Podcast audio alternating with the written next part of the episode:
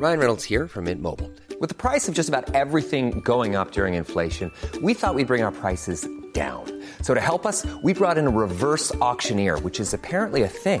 Mint Mobile unlimited premium wireless. Ready to get 30, 30, bit to get 30, bit to get 20, 20, 20, bit to get 20, 20, bit to get 15, 15, 15, 15 just 15 bucks a month. So, Give it a try at mintmobile.com slash switch.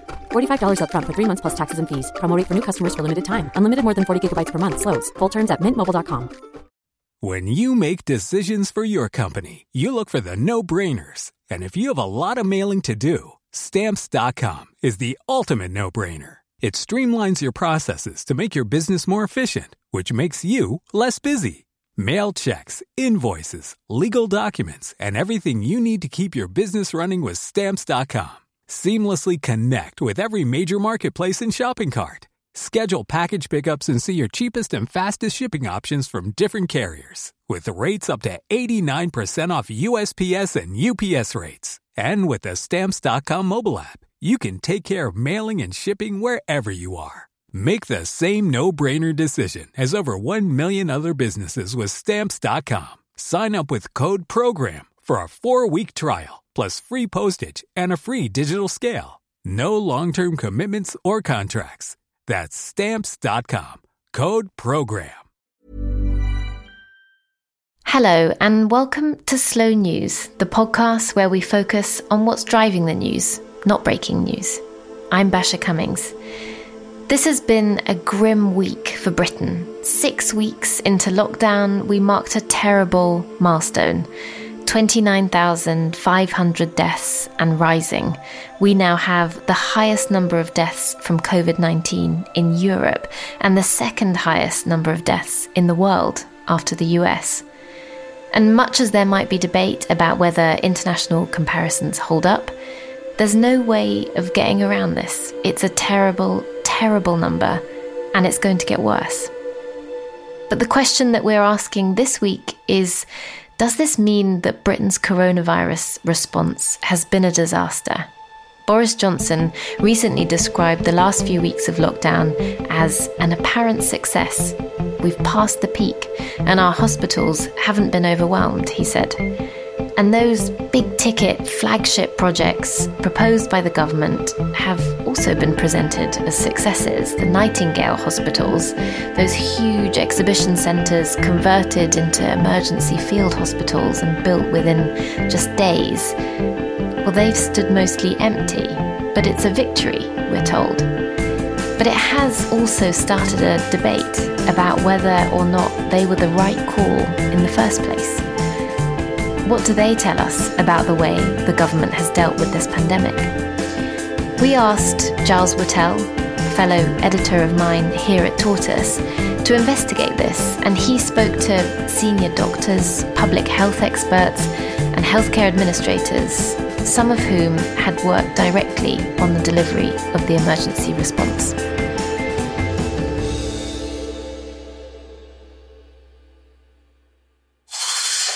Slow News is a podcast made by us, here at Tortoise.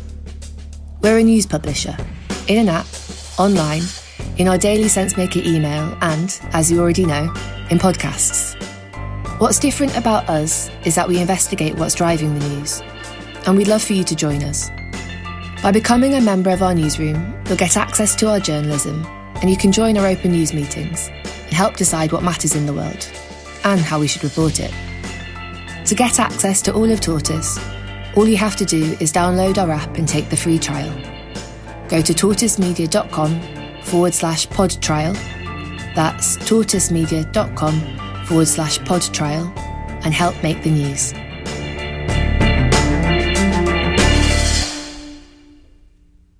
Welcome, Giles.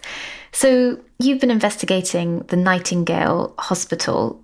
Tell me, why are we focusing on this now? I think mainly because it has absorbed so much public attention, but also energy on the part of government and the NHS. The creation of this surplus capacity, surplus intensive care capacity, became such a focus of the whole government response to the pandemic and was then scarcely used that the question arises why was it created in the first place? So, Can you answer that question? Why was it created in the first place? What was the decision making process and what informed it? So we have to go back to the beginning of March when the epidemic is already reaching a peak in Italy, far worse than anyone there or looking in from outside expected. And its hospitals and its intensive care units are being overwhelmed. They're fighting a war here and they're losing.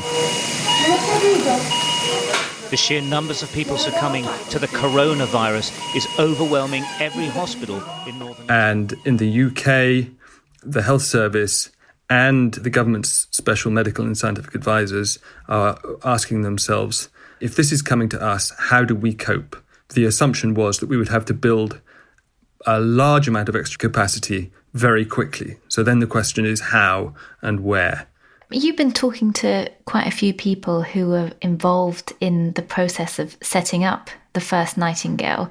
So, what have you learned about the decision making process that was happening in those early days before we went into a lockdown? It was improvised.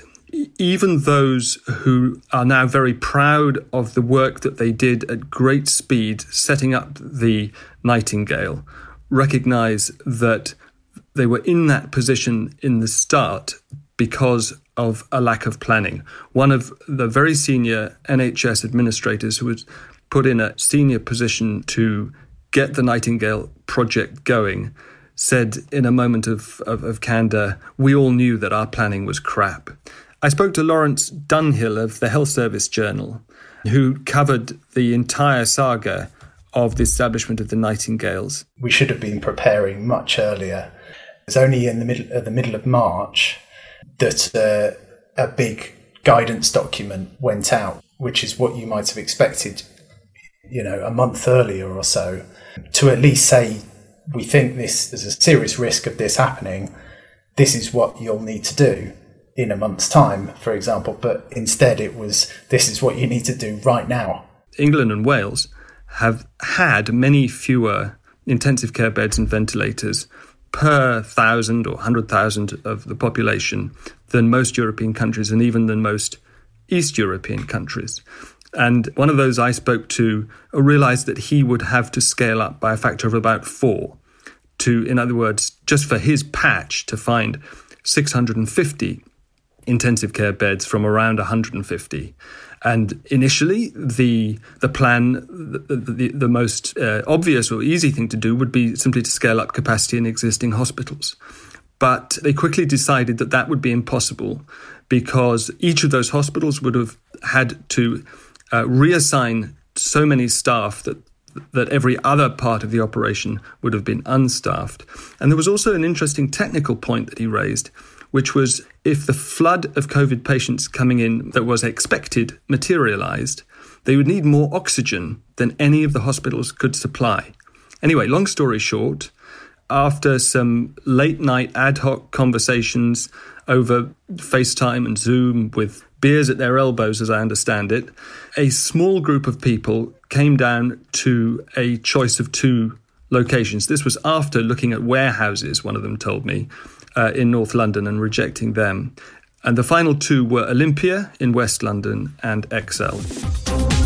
ExCeL London is the capital's premier conference and exhibition venue. We've got a track record of delivering fantastic world class events, and that's because of the flexibility uh, of our venue. We have a total of 100,000. And they opted for ExCeL once they were clear that they would be able to get enough oxygen there uh, because it had better transport links. Just describe what it was exactly that they built, because we've heard about space for thousands of bed and we've heard about how many meters of piping for oxygen there was, but just describe exactly what the Nightingale was when it was built. Uh, well, it was to start with a conference centre, and one of the points that uh, my principal source on this made rather ruefully at the end of it uh, was that it is still a conference centre and it's no more than that. But Ouch. the plan was to put into it 2,700, 2,700 intensive care beds and six or 700 so called step down beds for recovery. But that was not the initial plan. The initial plan was much more ambitious. It was to provide what they called the full pathway, involving so, so that patients could be offered non invasive as well as invasive ventilation. That's a distinction that we'll come to, it's very important. Uh, before that, testing, and after that, recovery. But then, as it was described to me, mm-hmm. uh, there were these three critical days in, in just before lockdown on Monday, the 23rd. Before that, the Friday was the first day they were on site. On Saturday, they had military engineers on site. On Sunday, they got the go ahead and building was begun on the Monday. But on that Sunday evening at five o'clock, they received a phone call from Centre of Government to say that they had looked again at the doubling rate, the time it was taking for infection rates to double, and that had shrunk from four days to three. The best scientific analysis now is that the rate of infection has been doubling every three to four days. And of those. Which had an immediate knock on impact on what was required of the ExCeL. They were going to have to go up from 2,000 to closer to 4,000 beds. And it was at that point that they realized, well, we cannot have this full pathway. We've got to make it simple. We've got to do one thing and one thing only. And that's why they ended up, as I understand it, with only full invasive ventilation on offer at the ExCeL. That's fascinating. So it sort of sounds like what you're describing is a flagship medical facility that was born out of fear and no small amount of panic and an attempt to just create capacity as things were starting to really accelerate in late March. Right. And panic is a word that you hear very often talking to people who are involved in it. And a key point is that this was a blunt instrument. Even at the time, there were specialists who were well aware that this was not necessarily going to be an appropriate response to what turned out day by day to be a more complex rather than a less complex disease the people at the centre, so, so the, uh, the Department of Health and the, and the very senior kind of echelons of NHS England wanted this to be a an intensive care facility. One person in the nearby hospital described it as an intensive care barn. That's Lawrence Dunhill, Bureau Chief at the Health Service Journal. And he said that once it became clear that the model was to install invasive ventilation throughout, there was considerable pushback from the hospitals that would be required to staff those wards. They knew that if the Nightingale was going to be an intensive care hospital, then they would have to staff that, and the staff were going to have to come from London's other hospitals. And, and they were not keen on their teams sort of being split up and diluted and they also felt like they were that they were at that point containing the the surge within the, the extra beds they'd created on their sites. And th- this was a major source of tension. And Giles, how was this playing out internationally? What were other countries like Italy and Spain doing? We were not, not an outlier. Even in, in Spain and Italy, and also, we'd seen in China, they'd built a whole new hospital, and in Washington state, one of the early American hotspots, they also had uh, assumed that they would need to build extra acute care capacity very quickly. Meanwhile, D.C. government going ahead with a plan to open up a temporary hospital at the D.C. Convention Center to handle what may be a surge in coronavirus cases. An effort underway, despite some evidence it may not be needed. But we did go for it on a particularly big scale. And this is partly because of the concentration of early infections in London and the size of London. As one person put it to me, we realised that we would have one chance at it. We might as well go once and go big.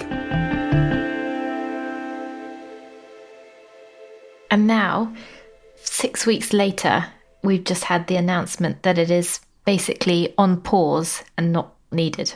The question arises why was it so clear six weeks ago that we needed this capacity, and now it's clear enough to the government that we don't need it, that they're mothballing not just the London hospital, but others in Birmingham, Harrogate, Bristol, and Manchester. And the first three of those four have seen no patients at all.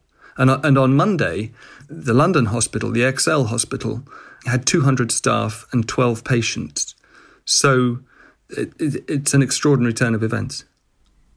But what's interesting, and the thing that sort of trips me up in all of this, is that today we've also passed the grim milestone that we have the highest death rate in Europe. So, despite the fact that we've clearly had so many people dying, somehow these Nightingale hospitals were not useful in trying to halt the number of deaths.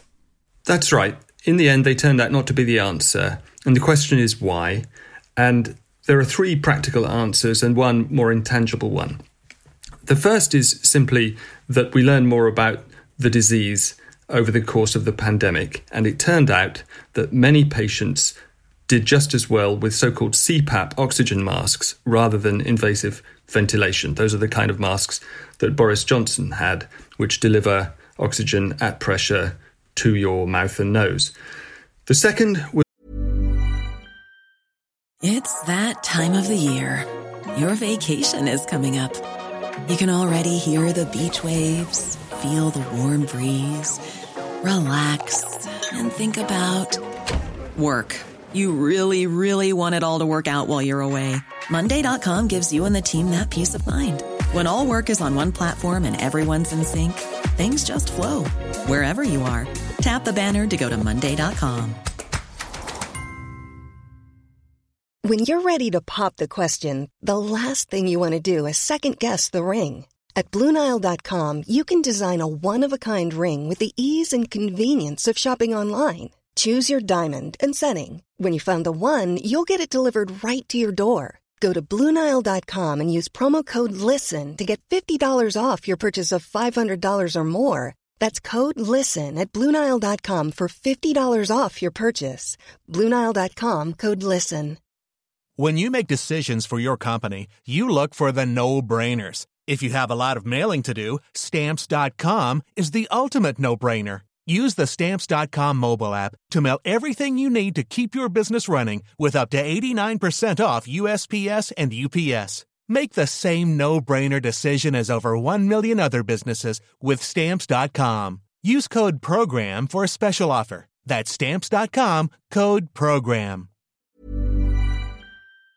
It turned out to be very complicated to transport uh, patients who were already very sick to hospitals, especially if they were already in an intensive care bed in another one. And that turns out to be the case whether they have a mask on or whether they were already ventilated with invasive ventilation. And the third was staffing. Uh, to staff up the ExCeL Nightingale properly, if it was ever full, was going to take 16,000 staff. Uh, and that depended entirely on other London hospitals being prepared to share staff. And understandably, they weren't, especially specialist staff from uh, hard pressed intensive care units in London hospitals. So the staffing required never materialised. Now, the fourth and less tangible reason, of course, is lockdown. It worked. Contrary to what behavioural scientists thought, the Brits broadly behaved, they stayed at home. Pictures of many of them out in London parks did not reflect reality, and the infection rate fell sharply and the lockdown worked. And ultimately, that is the single most important reason everybody I've spoken to agrees why, in the end, the Nightingales were not needed and London's busiest hospitals, even, were not overwhelmed.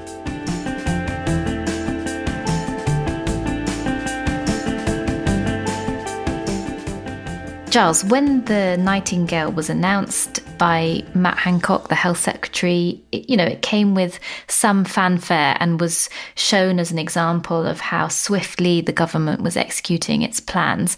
So how has this played out politically? I think it's fair to say that it was seized upon, not surprisingly, by ministers at once as a rallying point for public optimism and hope the idea was dreamt not long ago of having a new hospital. And this. Uh, an expression of a can do spirit, action this day, if you like, to use the, the Churchillian phrase. The work and the brilliance of many people. It is the best of efforts. It is the best of the NHS. And it is the best of Britain to come together in these difficult circumstances to put together such a. So, one public health expert whom I spoke to, Robert Dingwall of Nottingham Trent University, who is a member of NERVTAG, that's the new and emerging respiratory virus threats advisory group, said that as far as he could tell, in the end, the government simply couldn't resist the pressure to be seen to be doing something. Whether that something right. had any scientific justification, whether it had an evidence base, um, what was important was the was was the perception of, of action in the face of the crisis, rather than, if you like, prudential management. So you can see that having started, even if clinicians are saying steady on, this is not the right response to what is turning out to be a very complex disease, which was the case, having committed to it and having frankly garnered days and days of favourable headlines, it was very hard politically to abandon the project. And so they went ahead, completed it. Prince Charles opened it. Uh, and at that stage, it was it was fair to assume that, that it would fill up. Nobody nobody suspected that it wouldn't, but events turned out very differently.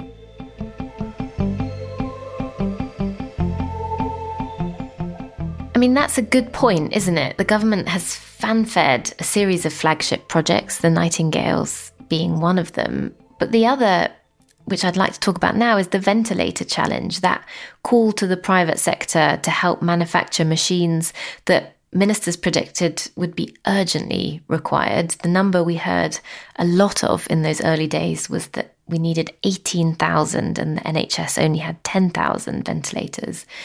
And of course, it's important to talk about because these two flagship projects are really closely connected because it was obviously in the Nightingale, which could have had a capacity of 4,000 beds. It was there that these ventilators were to be used. So, Giles, what happened with all those ventilators? Well, initially, the problem appeared to be very similar to broader ICU capacity. We don't have enough of them.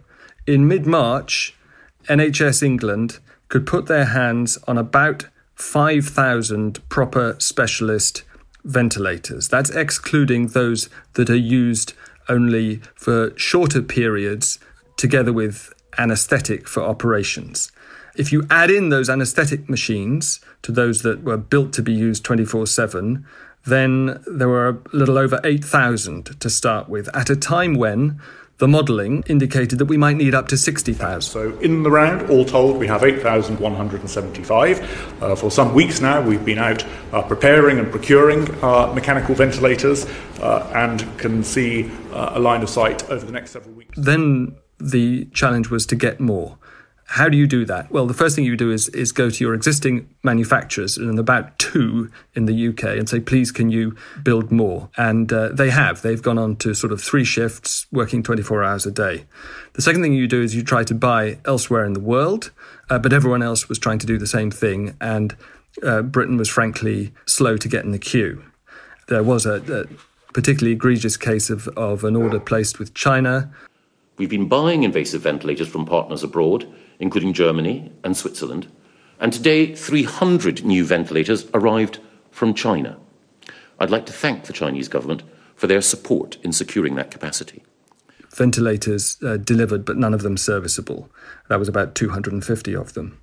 And then the third thing you can do, and this was the origin of the, the ventilator challenge, is ask UK manufacturers if they can turn their hands to making ventilators. So, in principle, the response was enthusiastic. More than 60 firms got in touch with the government after the cry for help went out and said, yes, we can, we can try to do this. Broadly, the results of that appeal for help from the private sector fall into two categories failures and successes. It is the case that I think all those who came forward to build ventilators that they set out to design themselves from scratch have failed or the government has withdrawn support. But there is a second category, including members, there's a 20 strong consortium which make up uh, Ventilator Challenge UK, which has had more luck mainly because instead of trying to reinvent the wheel, they have taken two particular models of ventilator and brought sort of the, the engineering muscle of big firms, including the Ford and uh, Mercedes and Airbus, to ramping up production. And in those cases, the production is going ahead. And there are orders in for 10,000 of each of those two models. The orders are still there, the ventilators are still being made. They do meet fairly demanding specifications. But here's the strange thing rather like the beds in the Nightingales, they're no longer required. So it turns out that by the time these ventilators will be delivered, they will be surplus to requirements. Isn't that a good thing, Giles? Yes, it's clearly a good thing that we haven't had a terrible shortage of ventilators. But if you take a step back, you have rapidly built capacity with ventilators, and you have hospitals that were expecting to be overwhelmed but are not. And at the same time, you have care homes where people are dying in their hundreds, if not thousands, and still uncounted deaths in the community. And one of the people that I spoke to tracks numbers globally and has some pretty gloomy projections, which were published uh, earlier this week, saying that on current trend, the UK will end up with more than 40,000 deaths, more than 9,000 more than in Italy, which was, according to this set of projections, will be the next highest death toll. Quite clearly, ventilators were another example of a response that the government fixed on, made extravagant promises about, and failed to deliver on. So at one point, the target was 30,000, that was brought down to 18,000. That has still not been reached. And I have to say, one of those people I spoke to said that the whole project reminded him of the Garden Bridge and the airport in the estuary, which people with long memories may remember have something in common, and that is they were both pet projects of Boris Johnson.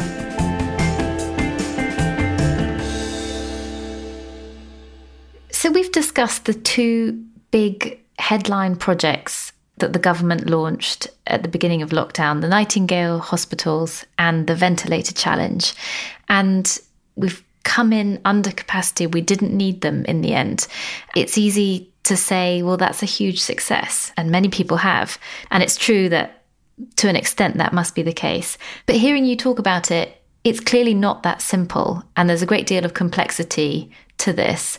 I wonder which side are you leaning on in this, Giles? Well, journalistically, I have to say, first of all, the story is not over. We all know that there could be a second surge in infections. And one point on which everyone, administrators, specialist clinicians, can agree on is we may yet be grateful for this extra capacity. And uh, who knows, if a second surge comes in, in a few months, it may be that the Nightingales can be unmothballed with appropriate equipment in them. So then you come back to the white elephant argument. Was this misconceived from the start? I don't think it was misconceived from the start. I think it's definitely too soon to second guess the sort of basic initial decisions. But what is very clear is that once the process got going, there was a chronic failure of communication between the experts who knew better than anyone, I'm not saying exactly, but better than anyone what would be required, and the people in government and advising government who determined whether or not it would get built. People in many of the conversations that I had started guardedly, and then after a while, the, the guard comes down, and you get phrases like, Giles, honestly, it was just a total mess.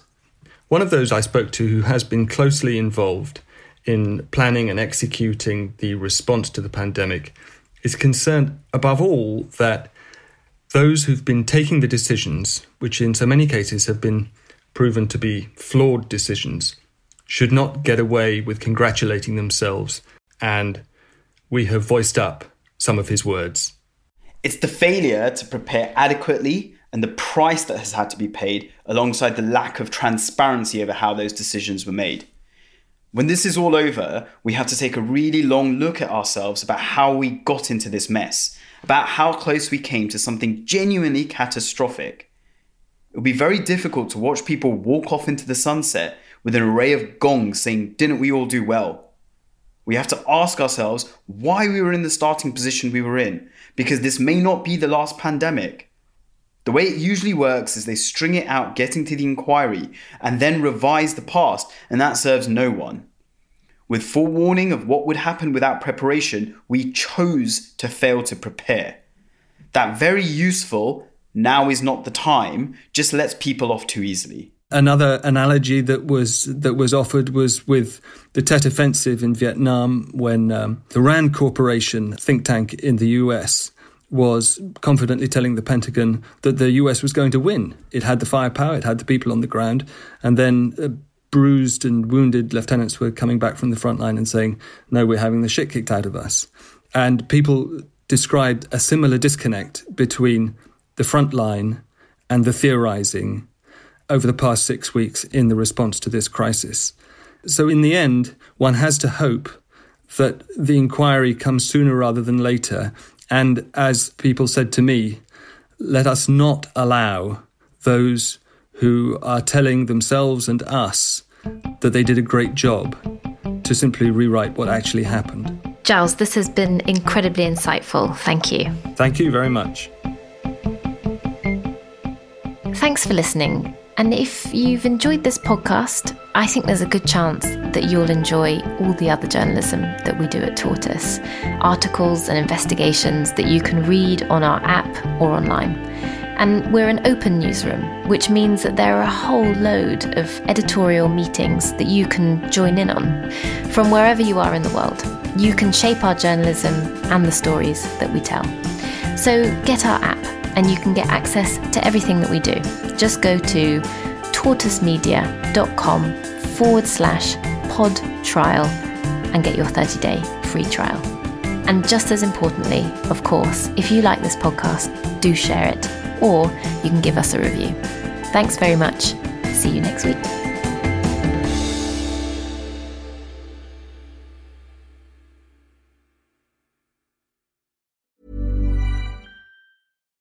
Hi, I'm Daniel, founder of Pretty Litter. Cats and cat owners deserve better than any old fashioned litter. That's why I teamed up with scientists and veterinarians to create Pretty Litter. Its innovative crystal formula has superior odor control and weighs up to 80% less than clay litter. Pretty Litter even monitors health by changing colors to help detect early signs of potential illness. It's the world's smartest kitty litter.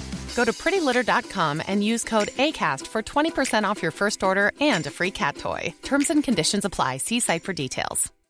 When you make decisions for your company, you look for the no brainers. And if you have a lot of mailing to do, stamps.com is the ultimate no brainer. It streamlines your processes to make your business more efficient, which makes you less busy. Mail checks, invoices, legal documents, and everything you need to keep your business running with Stamps.com. Seamlessly connect with every major marketplace and shopping cart. Schedule package pickups and see your cheapest and fastest shipping options from different carriers. With rates up to 89% off USPS and UPS rates. And with the Stamps.com mobile app, you can take care of mailing and shipping wherever you are. Make the same no-brainer decision as over 1 million other businesses with stamps.com. Sign up with code program for a 4-week trial plus free postage and a free digital scale. No long-term commitments or contracts. That's stamps.com. Code program. Traffic jams, tailgating, pile-ups. Ugh, the joys of driving. How could it get worse? the federal government wants to have a say in what you drive. That's right. The Biden administration's EPA is pushing mandates that would ban two out of every three vehicles on the road today. Don't let Washington become your backseat driver. Protect the freedom of driving your way. Visit EnergyCitizens.org. Paid for by the American Petroleum Institute.